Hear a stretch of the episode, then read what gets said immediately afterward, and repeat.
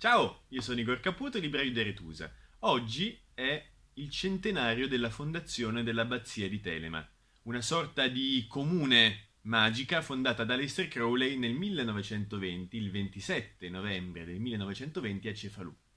Ci sono tutta quanta una serie di libri che ne parlano, sia nelle biografie di Lester Crowley, da La bestia 666 a quelle purtroppo sono, che sono fuori stampa, come Lester Crowley La tentazione della politica, scritto dal carissimo Marco Pasi, che è venuto anche qua in libreria a fare una serie di conferenze negli anni scorsi. E magari mandategli un messaggio, mandategli una mail in cui gli chiedete di ripubblicarlo in italiano, perché io lo sto facendo da qualche anno, ma se siamo in tanti magari è più facile che lo faccia. Quindi rompiamogli le scatole. Poi faccio che vuoi di Sutin, anche così che fuori stampa. Ehm, la storia, l'esperienza a Cefalù è stato un evento molto importante nella sua storia, molto importante nella storia della magia. Questo libro qui, Alessio Crowley, un mago Cefalù, è una raccolta di atti di un convegno che c'è stato nel 1997 proprio a Cefalù e tra i relatori abbiamo Pierluigi Zoccatelli che poi è anche il curatore dell'opera, di nuovo Marco Pasi e Giorgio Galli che ha scritto la prefazione poi al libro di Pasi. Quindi un libro molto interessante in cui si analizza il fenomeno Alistair Crowley, si analizza l'esperienza di Cefalù e si eh, destruttura e va a guardare Crowley da vari punti di vista. Veramente un bel libro.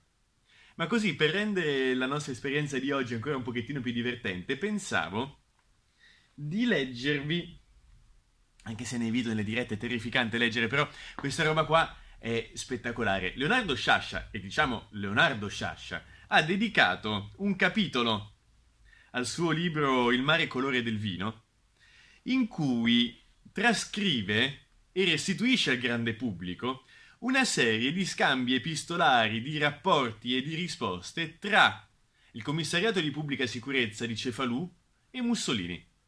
E ci sono una serie di botte e risposte che sono veramente pregevolissimi. Vi leggo la prima lettera, dalla prima lettera del commissario di pubblica sicurezza a Mussolini.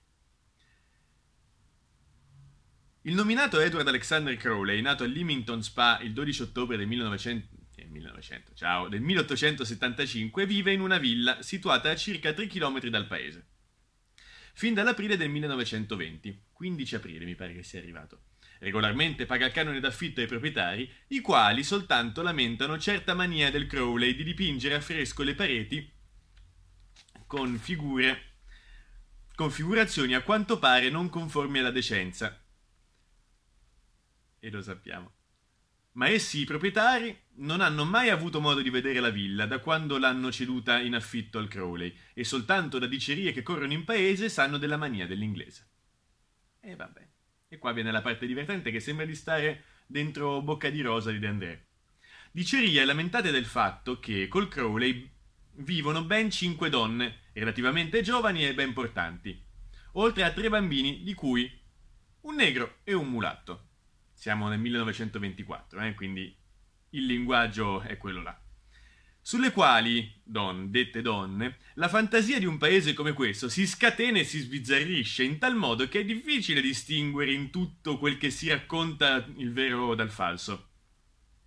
Pare comunque che le stranezze di cui in paese si fa carico al Crowley si riducano a un modo di vita secondo natura.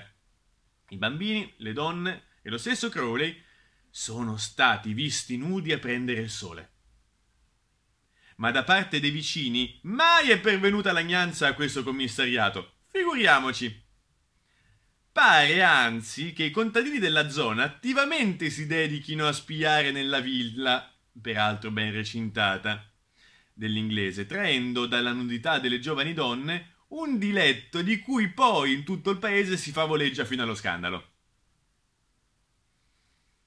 Di ciò siamo stati avvertiti da Sua Eccellenza il Vescovo ma una nostra indagine condotta con molta discrezione altro non ha accertato che delle violazioni da parte dei contadini della zona di quel diritto alla privata libertà che è di ogni cittadino e a cui gli inglesi particolarmente tengono.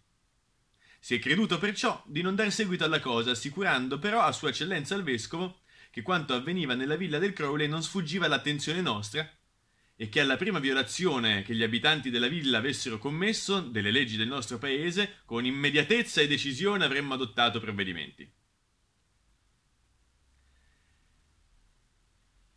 E poi c'è la risposta di Mussolini. Il rapporto va ancora avanti, è molto lungo. Ehm, il, il, discorso che si fa poi successivamente è che eh, l'autorità italiana temeva che Lester Crowley potesse essere un, una spia al servizio della corona inglese. E non solo, l'ambasciatore inglese aveva chiesto che Crowley fosse cacciato dall'Italia. E qui abbiamo la risposta di Mussolini, che dice L'indagine sull'inglese Crowley deve continuare, fare un sopralluogo, riferire. Chi ha detto che è, so- che è sospettato di spionaggio? È l'ambasciatore inglese che ha delle preoccupazioni sul suo connazionale. Teme per il buon nome dell'Inghilterra che dia scandalo in Italia, ma io me ne frego. Firmato M.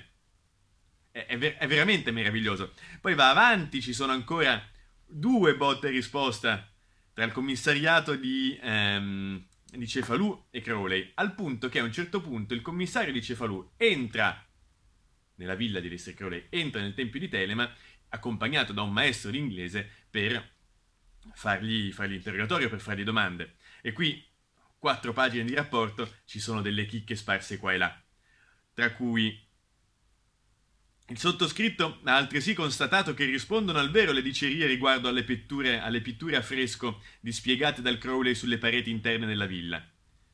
Pitture che raffigurano, non senza talento, aggiunge il commissario, strane posizioni di accoppiamento, non solo, ma anche scene di pervertimento e di sodomia, di sodomia che esaltano, quasi come motivi di ricorrente ornamentazione, quelle parti del corpo umano che la decenza vuole coperte e innominabili.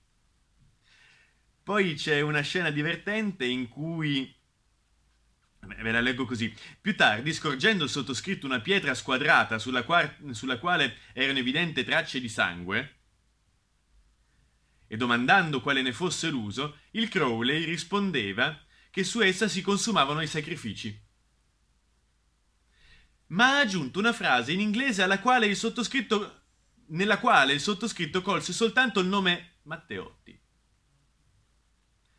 E poi c'è la risposta di Mussolini, in cui dà del cretino al commissario, al commissario e in quella lettera decide l'espulsione di Alessia Crowley. Quindi tutto questo così per farci due risate, perché è divertente vedere come, come cambiano i metri di valutazione. Ricordiamoci che, che Alessia Crowley ha fondato questa qui, che potrebbe a tutti gli effetti essere definita e definibile una comune hippie, nel 1920. Se pensiamo a quello che si diceva e si pensava degli hippie negli anni 70, pensiamo 50 anni prima, che cosa poteva essere? Tra una guerra e l'altra, nell'Italia fascista tra il 20 e il 24, poi è stato cacciato nel 24, tra la fine del 1920 e il 1924. Quindi così celebriamo questa ricorrenza con Aleister Crowley, un mago cefalù, e 5-6 pagine di Il mare colore del vino di Leonardo Sciascia. Cent'anni dell'abbazia di Telema, fondata da Aleister Crowley. Se pensi che qualcuno di questi libri possa esserti utile o divertirti, questo qui mi ha fatto veramente cappottare.